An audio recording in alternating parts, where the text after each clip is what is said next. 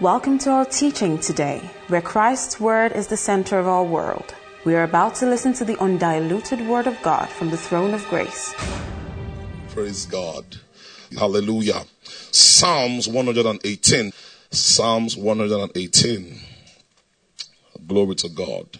TSP, your best is yet to come. Success for the Christian is not a probability. It's not.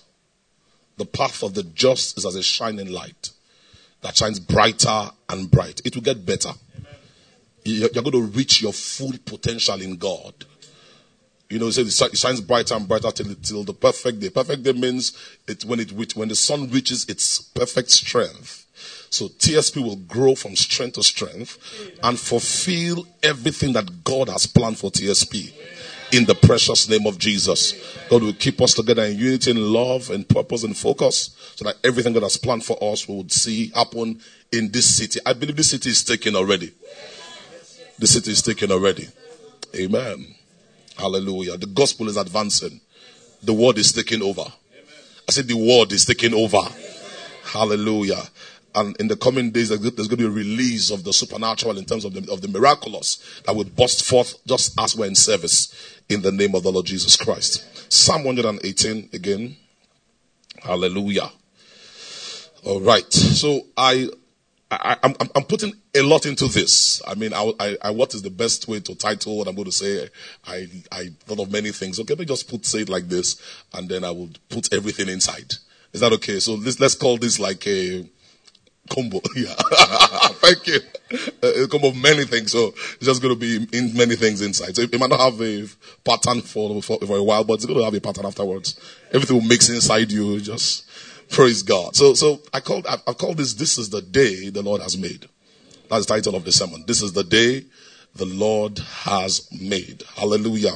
So Psalm 118 verse, start from verse 19, the Bible says, um, open to me the gates of righteousness and I will go into them. I will praise the Lord, this gate of the Lord into which the righteous shall enter. Verse 21.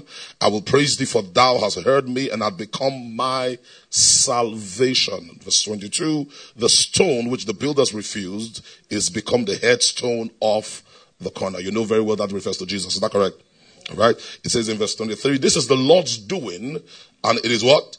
Marvelous in our eyes. Verse 24. This is the day that the Lord has made and we will rejoice and be glad in it. Come on, say amen. Now, when it says this is the day the Lord has made, us, we sing it as a song, and sometimes we even add another day. but, but, the truth is, not talking about a 24 hour period, it's talking about a dispensation and an era. And it speaks to us about the dispensation of grace or the dispensation of uh, of, that began after the death and the resurrection of Jesus. Remember, it says the stone the builders rejected. And it, it was, the cross was the evidence of his rejection. Because the reason he was crucified on the cross was because he was rejected. So that, that death and resurrection brings us into a new season of grace. For the law came by Moses and grace and truth came by who? Jesus Christ. Come on, say amen. So it speaks to us of the dispensation of the grace of God. It speaks to us of the era of the New Testament, which began after the death of Christ, because the, only the death of the testator initiates the testament. Is that correct? So, so the testament began after the death of the testator, who is Jesus. It speaks to us of the season of the death and the burial and resurrection of our Lord Jesus Christ. Come on, say amen. And, and, and, and, and so that, that's the day the Lord has made and that's the day we rejoice in. And so our response to this day is rejoice. Our response to what God has done is this is the doing of the Lord and it's marvelous in our eyes. Our response to this day is what? Rejoice. God doesn't want you bow down, your head bow down. God wants you to rejoice. Touch three people, tell them rejoice, rejoice, rejoice in what God has done. This is the day the Lord has made. It's not time to cry. It's not time to be sad. It's time to see what God has done. Come on, say amen. amen. Hallelujah. Stop looking at what the devil is doing. Focus on what God has done. Come on, say amen. And, and, and you know the truth about God, God has done, uh, there, there is nothing new he wants to do. He has done everything he wants to do. When he died on the cross, he said, it is what? finished. He did a complete work on the cross. It's finished. So, so, so Christianity is not what he's going to do. Christianity is the revelation of what he has done. So, so, so, so we grow as we discover what he has done. It's what he has done. So this is the day the Lord has made and we rejoice as we come into the revelation of what he has done. This is the doing of the Lord. It's marvelous in our sight. So why do we rejoice in this day? First of all, Hebrews chapter 4. Why do we rejoice in this day? What makes us rejoice in this day? Hebrews 4 verse 1. The Bible tells us, hallelujah. It says in verse 1, let us therefore fear lest a promise being left us of entering into his rest, any of you should seem to come short of it. For unto us was the gospel preached as it was well as unto them, but the word preached did not profit them, not being mixed with faith in them that heard it. Verse 3, for we which have believed to enter into the rest, as it said, as I've sworn in my wrath, it shall enter into my rest, although the works were finished from the foundation of the world. And for his speaking a certain place of the seventh day on this wise, and God did rest on the seventh day. All right? From all his works. And again in the place he said, if they enter into my rest, sin therefore it remaineth that some must enter therein, and they to whom it was first preached entered not in because of unbelief. Again, he limited a certain day, saying to David, Today, after such a long time as it is said, Today, if you hear his voice, harden not your heart. Come on, say amen. The first thing I want you to understand about this day is that this is a day of rest. The reason we rejoice in this day is because it's a day of what? Rest. Now, Jesus said something. He said, Come unto me, all you that labor and are heavy laden, and I will give you what? Rest. Now, Jesus spoke to a Jewish audience, people who had to obey the laws of God, the Ten Commandments, to, and the law to attain righteousness and attain acceptance with God. Am I making sense to anybody here? So that they, that they have to do so many things to get God to accept them. You know, at a point even disciples asked Jesus, who then can be saved? Because if you're not wealthy at that time, it will be difficult to buy all the animals you need to buy, to offer the sacrifices you need to offer, to get God to accept you. So, so it was a burden to people. Am I making sense to anybody here? Jesus even told them, He said, except your righteousness exceeds the righteousness of the Pharisees and the scribes and the Sadducees, you cannot enter the kingdom of God. So it was so the, the Jewish legal system was a burden to people. Is somebody hearing what I'm saying? But you see, and, and they had to do, do, they had to work, they had to do and do to get God to accept them. But you see, in the New Testament, in the New Covenant, we do nothing, we just believe. And when we believe, we enter into his rest. Is somebody hearing what I'm saying? So this day, the reason we rejoice in this day is because we don't have to do anything to get God to accept us. He has already accepted us. Am I making sense to anybody here? It's a day of rest. So I like to say this to people when we teach this. I like you to put your back on the chair and rest. Uh, take a rest posture. Just rest. Not sit on the edge anymore. Just put your back. Come on, say amen. He, let's see Hebrew, um, Romans chapter, Romans chapter 4. Romans chapter 4. Hallelujah.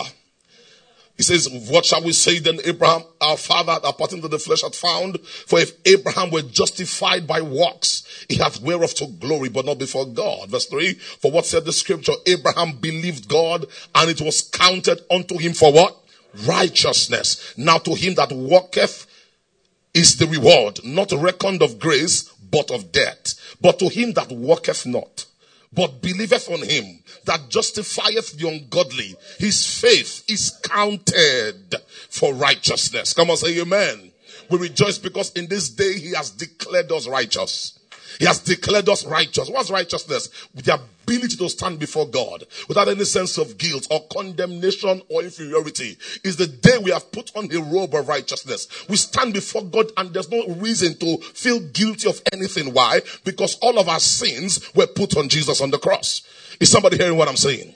That we come now to God free, freed from sin, freed from guilt, free from our past. We are standing in the righteousness of Jesus. We are standing robed in Jesus. Come on, shout amen.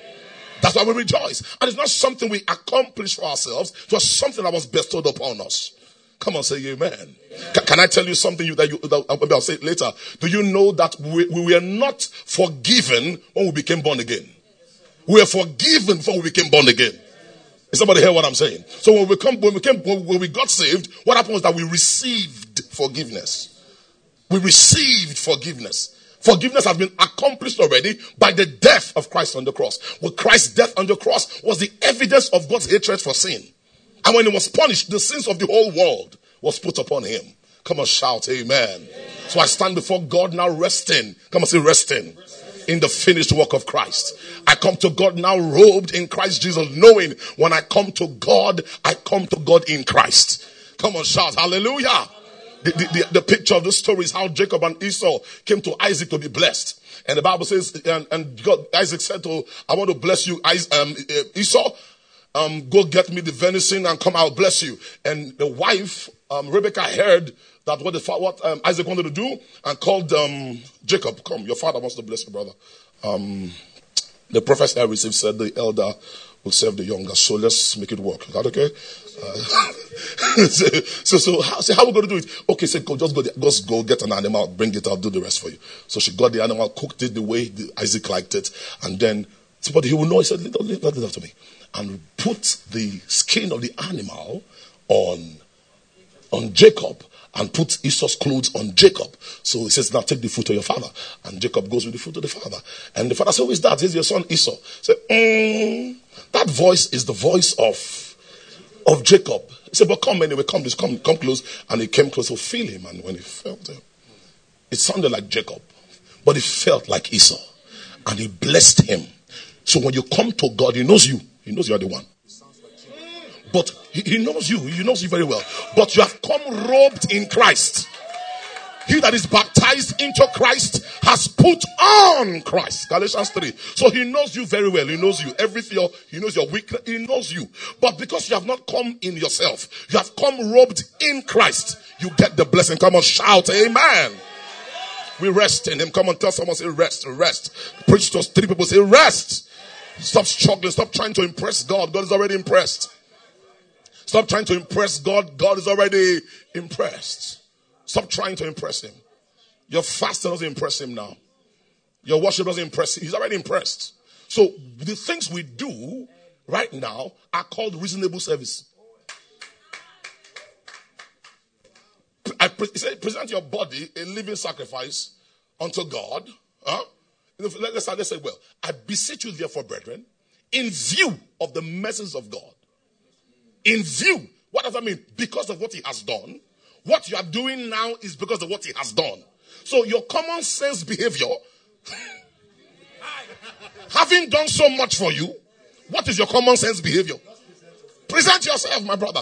Come on, shout amen. So, so, so it's difficult to present yourself if you're not keeping in view what he has done.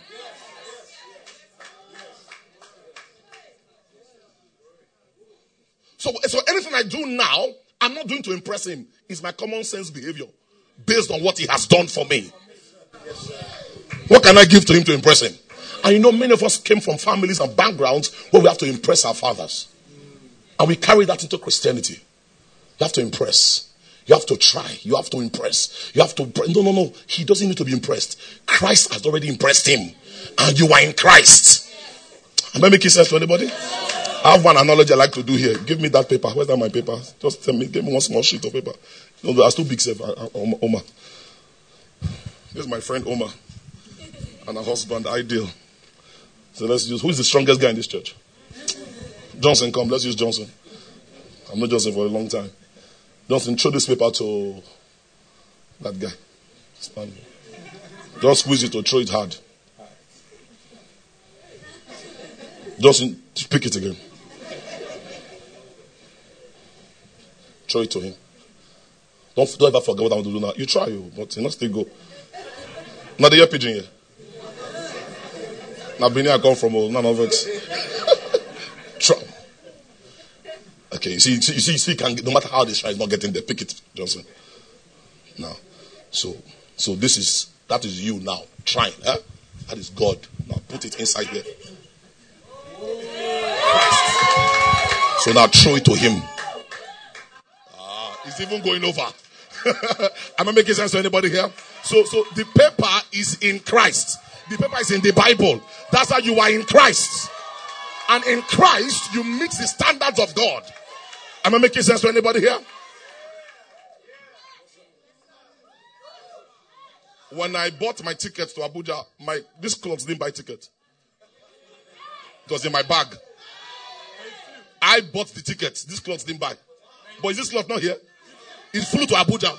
What brought it to Abuja? Uh, what brought the cloth to Abuja? My bag, me. Because I'm here, it is here. Where Christ is, you are. Come on, shout amen. We have the gift of righteousness. We are accepted in the beloved. We are accepted in the beloved. Romans 10 tells us don't go about establishing your own righteousness. Receive his righteousness. God told Abraham, sit down, never stand. Oh.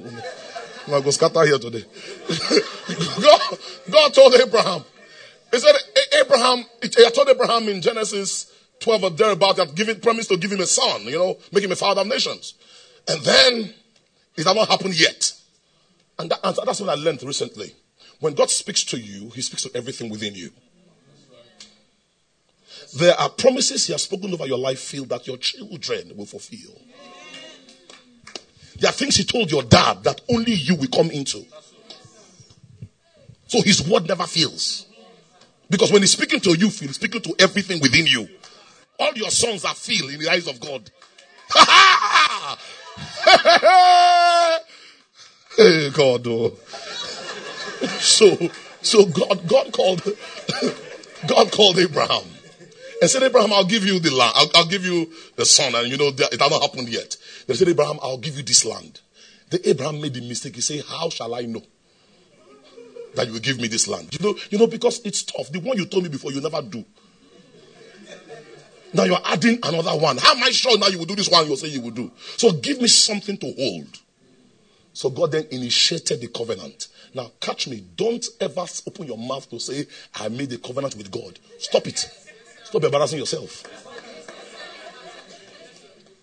The covenant is God's, God initiates it.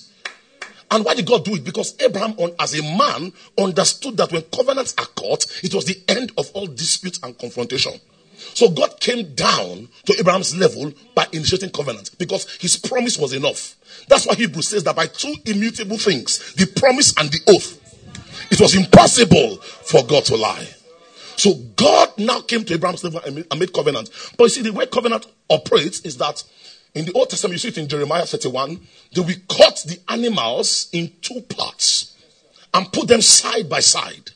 And both parties have to walk in the middle and say, May our faith be like the faith of these animals if we fail to do our part of the agreement. Then they have an umpire who stands to enforce the agreement. But remember, in God's case, God didn't find anybody to be the umpire. So he swore by himself. But here the interesting part so the two people have to walk in the middle. But you see, because it was God who was initiating the covenant. It wasn't Abraham. They didn't come, let's agree. It was God who made the promise. And what God was trying to make Abraham doubly sure about the promise. So God initiated the covenant. When he told Abraham to cut the animals, you know what he did? He put Abraham to sleep. So only God walked in the middle. So what's your part in the covenant? Sleep.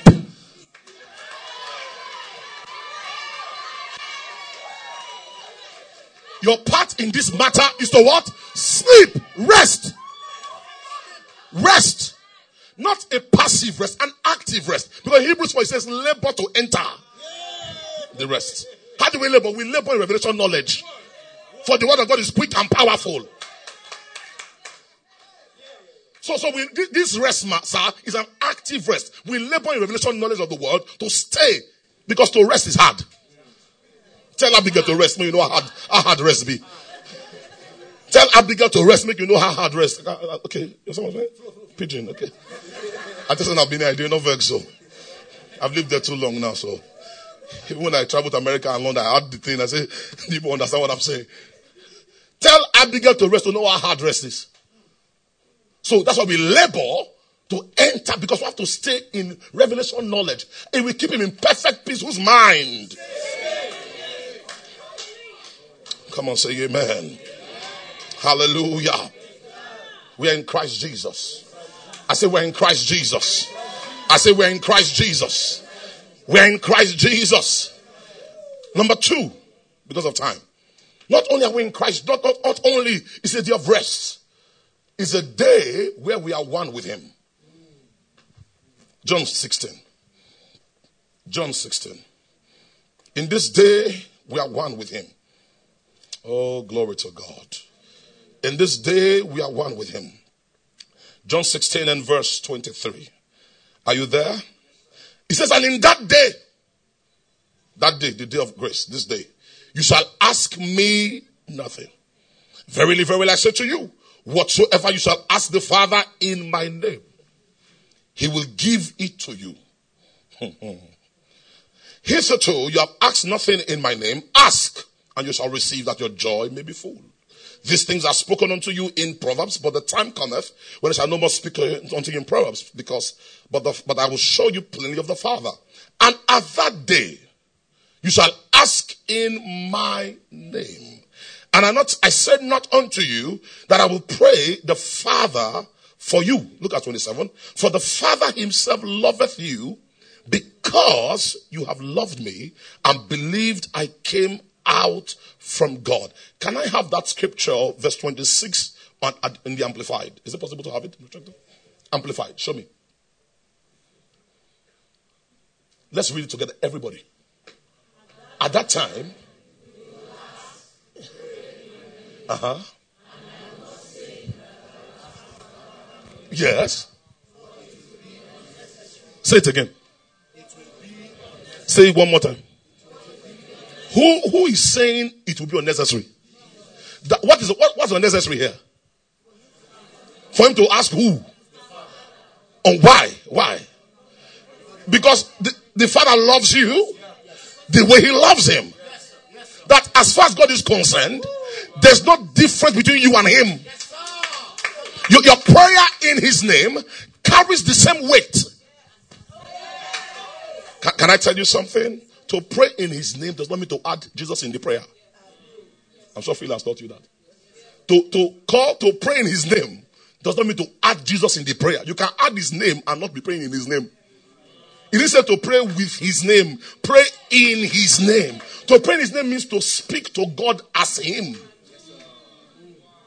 Speak to God in the consciousness as Christ. So when I come in his name, I have come to God as him. Am I making sense to anybody here? Acts 3, Peter saw the man at the gate of beautiful, a man who had not walked from birth. Peter says, In the name of Jesus Christ of Nazareth, rise up and walk. Acts 14, Paul meets another man, same kind of man, not walked from birth. Paul looked at him and said, Stand up and walk. And the man walked. Paul didn't say in Jesus' name. Peter said in Jesus' name. And the man both walked. So, so why did the man walk when Paul didn't say in Jesus' name? Was Paul not speaking in his name? Same authority. What was going on? Paul was speaking as Christ. Peter was speaking as Christ. So you don't have to call the name to speak as him. It's the consciousness. That when I'm speaking, I'm speaking as him. We are one with him today. We are inseparable from him. He that is joined to the Lord is one spirit with him. God doesn't see me different from him. Is somebody hearing what I'm saying? We are one inseparable person. He, he, he's the head, we are his body. We are one with him. Come on, shout hallelujah. I say this everywhere. Headless body and headless, headless, headless body and bodiless head are equally useless. Headless body, bodiless head are both useless. Christ is the head of the church. Where his body. So the head needs the body, the body needs the head. If you see a head walking on the road by itself, head bouncing. Or head with body.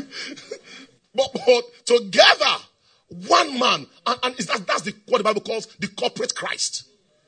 Christ is both Jesus and the church. The same anointing upon. Oh, shut up, Peter. Listen, you are so anointed. Because the oil that is poured on the head doesn't stay on the head. How beautiful it is when brethren join together in unity. It's like the oil poured upon the head of Aaron that pours down. So the oil poured on the head doesn't stay on the head. It flows down. Who is the head of the church? We are his body. So the oil on his head does not stay on his head. So the same anointing upon Jesus is the same upon the church. Come on, shout, I am anointed. Because I'm in the body. So all I need to be anointed is to stay in the body. I'm dangerously anointed. I'm wickedly anointed. As anointed as Christ is. Why? Because the oil upon him is what is flowing to me. Come on, say, I'm one with him. Come on, shout, I'm one with him. Paul speaks of the oneness of the church, of the head and the, of the, of the church and the head and the body, uh, sorry, of the church with Christ in two ways. He speaks of it from a perspective of a head and a body. Also speaks of it from the perspective of a man and his wife. So in Ephesians 5, when he speaks of husband and wife, Paul wasn't really teaching marriage. Paul was teaching Christ and his church. And marriage was the closest example to teach the oneness of Christ and his church. Say, behold, I speak to you a mystery of Christ and his church. Come on, say amen. And that's what we have become, that one person in the sight of God. That one person. I said like this, when, when God, God put Adam to sleep and brought Eve out of Adam. And Adam saw Eve say, flesh of my flesh, bone of my bones. God put Christ, the last Adam, to sleep by death on the cross and brought the church out of him. And just as Adam saw Eve, Christ sees the church and says, flesh of my flesh, bone of my bones. Paul says we are members of his body, of his flesh, and of his bones. Come on, say, I'm one with him. You see, when this revelation hits you, you will pray differently. You will talk differently. You will act, you will respond to situations differently. We are not human beings trying to be spiritual. We are spirits having a human experience. And you must reason from the side of your spirit. You must reason from there. Come on, say amen. Romans 8 tells us what? Romans 8 28 tells us, show me on the projector. For those whom he foreknew, them he also did what? Predestinate. Show me, please. Romans, oh, let's start from verse 28. This is good. And we know that all things work together to, for good to them who love God, to them who are the called according to what? His purpose. Maybe when I come next, I will explain this to you, what this, how this is the ministry of the Spirit. But go back. To, to his, called what? To his purpose. Now go to the next verse. For whom he did foreknow, he also did what? Predestinate to be conformed to the image of his son. Now, so what is being described here is his purpose. So his purpose is my destiny. His purpose, my destiny. His purpose, my destiny. So what is my destiny? His purpose. What is his purpose? My destiny. What I have, what my, what my destiny is his purpose. And what is that purpose? We are, we are seeing it now. For whom he did foreknow, for knowledge, he knows. He now predetermined, he predestined to be conformed, to be conformed to the image of his son, that he might be the pattern son, not preferred son. Firstborn among many brethren. Say many brethren. So firstborn means he's the pattern son. The pattern son, not the preferred son. Pattern son means when you see him, you see what the others look like. First John 3. First John 3. The reason the world does not know us is because the world did not know him. If they knew him, they will know us. Yes. So he predestinated us to be conformed to the image of his son. Say conformed. Now the word form is the word shape and pattern. Shape, pattern, form. So Paul uses two words conform, transform. Transform is to change form. But conform is where you make something fit into something and give it shape by that thing you put it inside. So, what is the shape of the water in this bottle? Huh? What gives shape to the water in this bottle? Huh? The bottle. So, what is the shape of the water? The bottle. Where's the water? In the bottle. now, now, those who he foreknew, he also did predestinate to be conformed to the image of his son. Christ is the mold that determines your form. When you were poured into Christ, you took the shape of Christ. So when I want to know me, I don't look at me. I look at him to know me. If there's something wrong with him, then there's something wrong with me. And because there's nothing wrong with him, there's nothing wrong with me. I might not be married, there's nothing wrong with me. I may not have a job yet, there's nothing wrong with me. For we are complete in him. So if there's something wrong with the with the with the shape of the water, I don't look at the water. I look at the mold that formed it. That's what the problem is. But there's nothing wrong with the mold. So I declare there's nothing wrong with you. And what did Paul say? We all with an open face, beholding us in a mirror, the glory of the Lord, which is revealed in the face of Jesus. We are being changed into the same image from glory.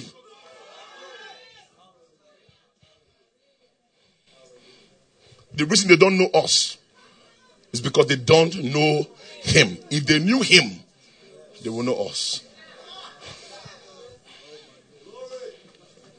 May this thing hit your heart. That's what Paul was talking to the Ephesian church. That the eyes of your understanding be flooded with light. Now they watch match now. Most of them they play the matches at night. And they are playing the matches, the field is the field is like afternoon. The ball cannot be missing. Because of floodlight. Paul said, May this light flood your heart. Come on, shout amen. We are completing him. He's the head, we are the body. You can't call the head Peter, call the body John. Can't call the head Agnes, call the, the body Stella. That's a monster. Whatever the head is, the body is. If the head is blessed, the body is blessed. If the head is anointed, the body is anointed. If the head is holy, the body is holy. If the head is righteous, the body is righteous. Come on, declare whatever Christ is. I am. Christ is holy. I am holy. Christ is anointed. I am anointed. Christ is powerful. I am powerful. What Christ is not, I am not. Christ is not weak. I am not weak. Christ is not sick. I am not sick. Christ is not poor. I am not poor. Christ is not defeated.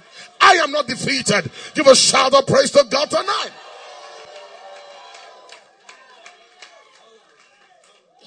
It didn't stop there.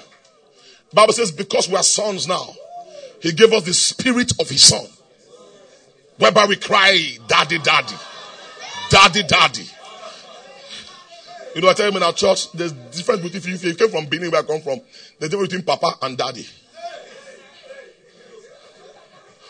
Papa is the one that when he's coming, you take off. Papa is the one that enters the house, you move. He watches TV by himself. I mean, if you know Papa. I mean, if you know Papa, you know Papa. You don't, you don't run to Papa, you run away from Papa. My dad was Papa. Every time we saw, saw him, read your book, read your book. We're children, read your book. So one day came to our house around 5.30 a.m. because we, he was polygamous. He had his own apartment. So one day came to our house, 5.30. And when they came to our house, because we say read your book, we carried book. We turned it upside down. Read your book, read your book. That's Papa. But daddy's the one like I'm um, to Abby. Daddy! She runs. That's what Christ came to do for us. To run to God. He said, even when you sin against God, come to the throne of grace with boldness. But that's the way I'm going. He said, give us the spirit of his son. Now, can I tell you something about the spirit of God? The Bible says in John chapter 3, verse 34, show me, John 3 34, that he gave him to whom he whom God. Show me John 3 34, please. For he whom speak, for he whom God has sent and speak, speak the words of God, for God giveth not the spirit by what? By measure unto him. So Jesus operated on the earth by the spirit given to him without measure. And listen to me, this now, now, now, when we become saved and become born again and because what Christ has done for us, we also have received the Spirit without measure. Because up till this time, up till Jesus came and died and resurrected, this Holy Spirit was not yet given. John 7 says, for the Holy Ghost was not yet given because Jesus had not yet been glorified. He was poured out on the day of Pentecost. Poured out. But before that time, we saw manifestations of the Spirit. So people operated by the Spirit, but in a measure. So Christ was the first person who, who was superior to all of them, who operated by the Spirit without measure.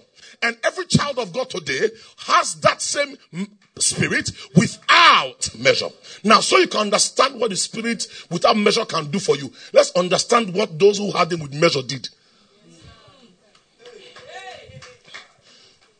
Genesis 41, Joseph became prime minister of Egypt because the king said, Who else can we put over this business except a man in whom is the Spirit of God? So Joseph solved the world's economic problem by the Spirit of God, but in a measure.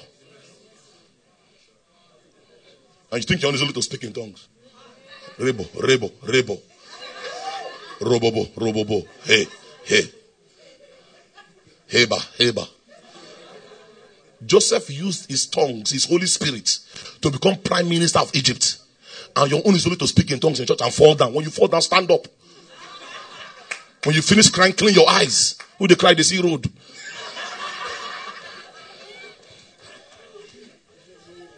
The move of the Spirit is not only when you fall down in church. When you get an A in your exam, is the Holy Ghost that's moving there.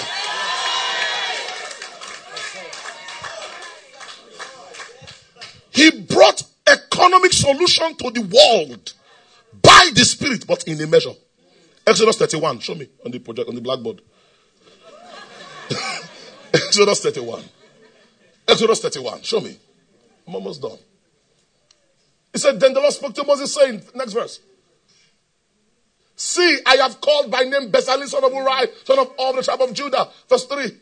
I have filled them with the Spirit of God in what? And in, and in, and in all. Jack of all trade, master of all. Next verse and to design artistic work, to work in gold, in silver, in bronze. Next verse. In cutting jewels for setting and carving and to work in all man. This guy was mechanic, he was engineer, he was tailor, he was police, he was lawyer, he was everything. Master of all by the Spirit of God in a measure. Hold your ear to somebody. Hold your hold somebody. Hold your ear to somebody. You hold your ear to one arm, one the person. If you fail again,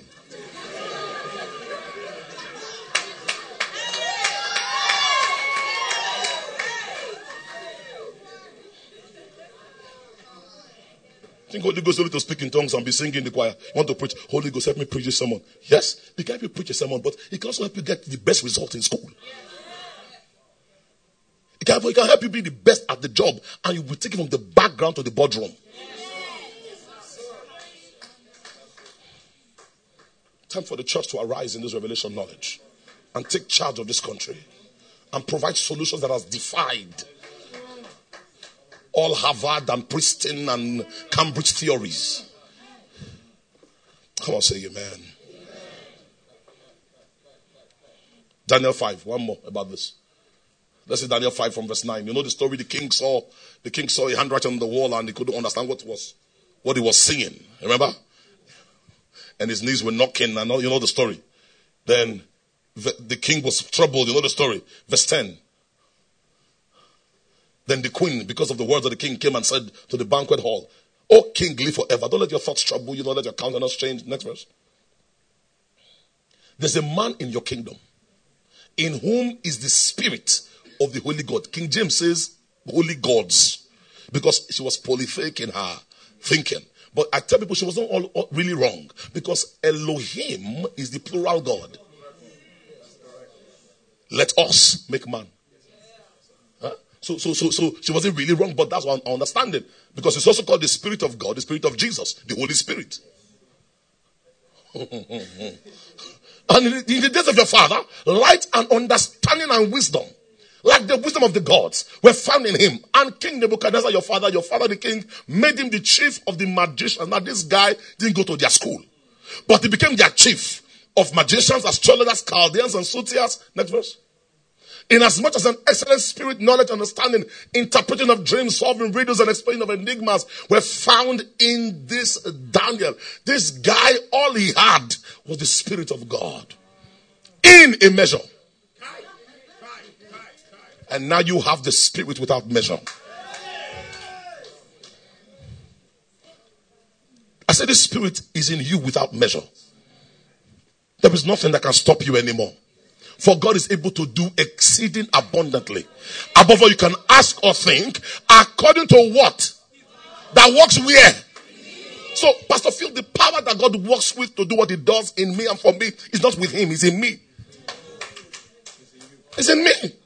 And this is the same power. You see, when Paul said it in Ephesians 3, he had told them about it before in Ephesians 1. He said, This power is the same one he used to, when he raised Christ from the dead.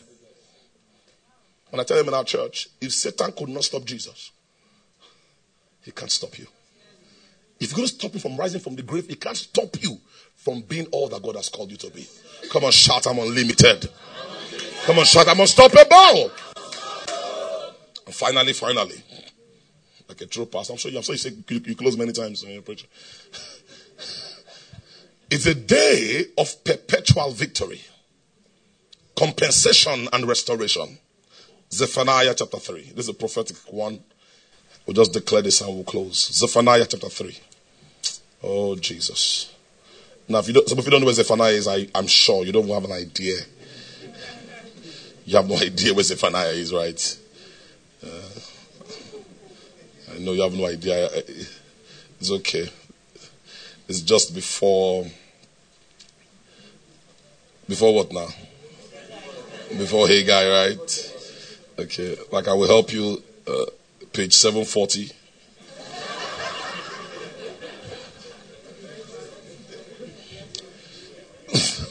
Zephaniah 3 from verse 14. It's a day of rejoicing. It's the day the Lord has made. Says, Sing, O daughter of Zion. Shout, O Israel. Be glad and rejoice with all your heart, O daughter of Jerusalem. Why? The Lord hath taken away thy judgments. He has cast out thine enemy. Not he will, he has. the king of Israel, even the Lord, is in the midst of thee thou shalt not see evil anymore. In that day shall be said to Jerusalem, fear thou not. And to Zion, let not your hands be slack. The Lord thy God is in the midst of thee. He is mighty. He will save. He will rejoice over thee with joy. He will rest in his love. He will rejoice over you with singing. I mean, just saying God is so happy about you. God is excited about you. God is not angry with you. I, I, I showed him in church. The Bible says, For if when we were sinners, Christ died. It says, How much more? How much more? So, the, the experience of his love, now I'm saved, is much more. If when I was a dirty, wretched sinner, still sinning, he demonstrated his love by Christ dying on the cross. How much more, he says now, Romans 5. Come on, say, He loves me. Yeah. It's like they stop there. It says, Oh God, I will gather them that are sorrowful. Somebody, somebody, somebody here tonight, you need to be, you need to be assured and reassured of God's love for you. I don't know what you're dealing with, what you're going through right now, and you're doubting and asking questions about the love of God for you. But God sent me here tonight to let you understand and to know nothing can separate you from His love. Nothing can change his love for you. Nothing, nothing. He loved you even before you were, you were saved. He loved you with an everlasting loving while you were still a sinner. How much more now?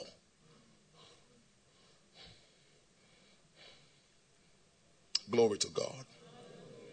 He says, Behold, at that time, he says, verse 18, I will gather them that are sorrowful for a solemn assembly, who are of thee, to whom, it, to whom the reproach of it was a burden. Behold, at that time, I will undo all that afflict thee. And I will save her that halteth and gather her that was driven out. And I will gather, I will get them praise and fame in every land where they have been put to shame.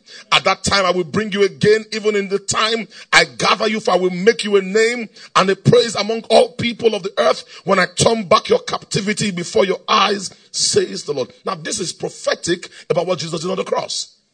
When all is saying, I will, I will, I will, I will, is what Christ accomplished for us on the cross. What do we say to all of this? What do we say today? Our sins are forgiven.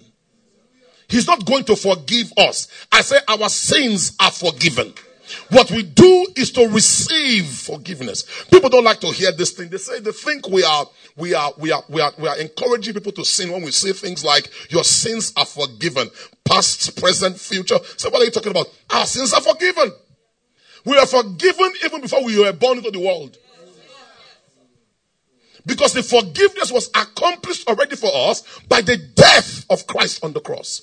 Can I, show, can I tell you something tonight? That it is this forgiveness that makes us fear Him. Psalm 130, show me. Psalm 130. Can I show that to you on, the, on Psalm 130? Show me from verse 1 quickly. Psalms 130. Go to the next verse. Next verse. If thou, Lord, shouldest mark iniquities, O Lord, who shall stand? Next verse. But there is what? That what? So what makes us fear him? His forgiveness. Not his not threats. Not judgments. It's what makes us fear him is what? His forgiveness. His forgiveness. That's what makes us fear him. Our sins are come and shouting, My sins are forgiven. Is that an excuse to go and say no? When you receive forgiveness, you are not drawn away from Him, you are drawn to Him. True forgiveness, true receipt of forgiveness draws you to Him, not away from Him. So when you say you have received forgiveness and you're not drawn to Him, you have not received it. Are you hearing what I'm saying? If you have indeed received forgiveness and you are not drawn to Him, then you didn't receive it. Because if indeed you received it, you have only one direction to go.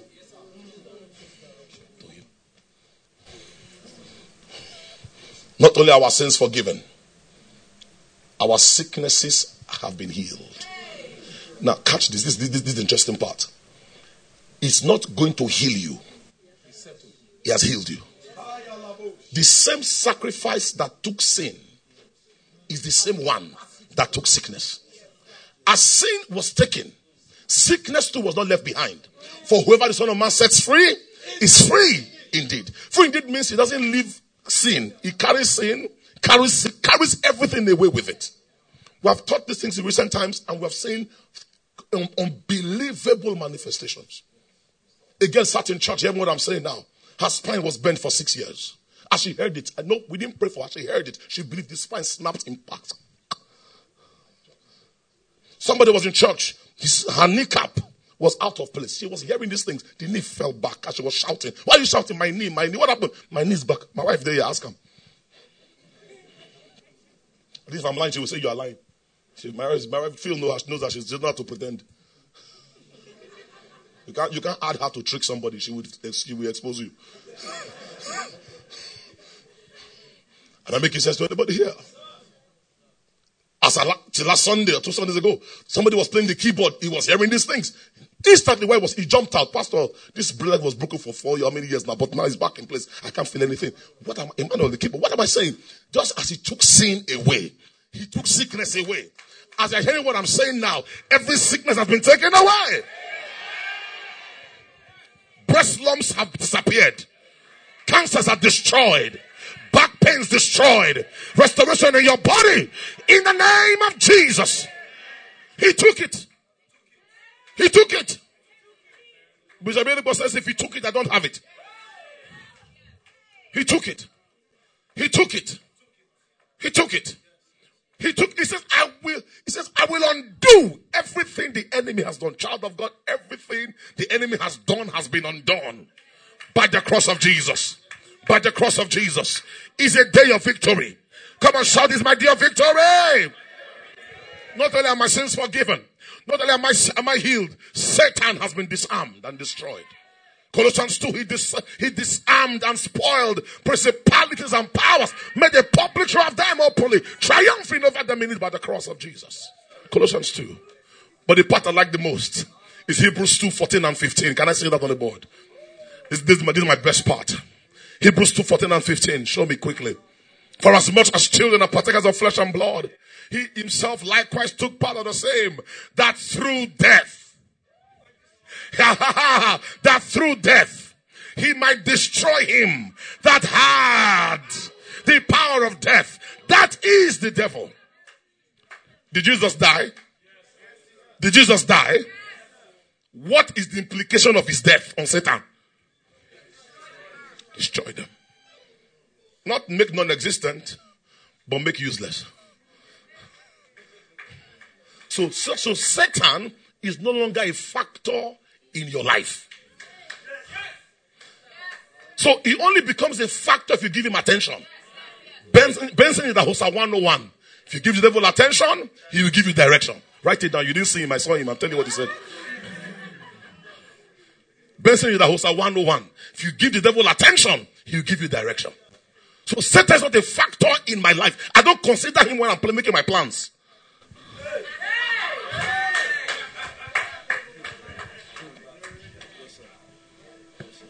And lastly says, for those in the place where you were put to shame, he'll give you fame. Instead of your pain, he'll give you praise. Where you were put to shame, is somebody hear what I'm saying? In the place of shame, praise is coming. Man of God, feel God spoke to me some months ago, some years ago, last year, two years ago.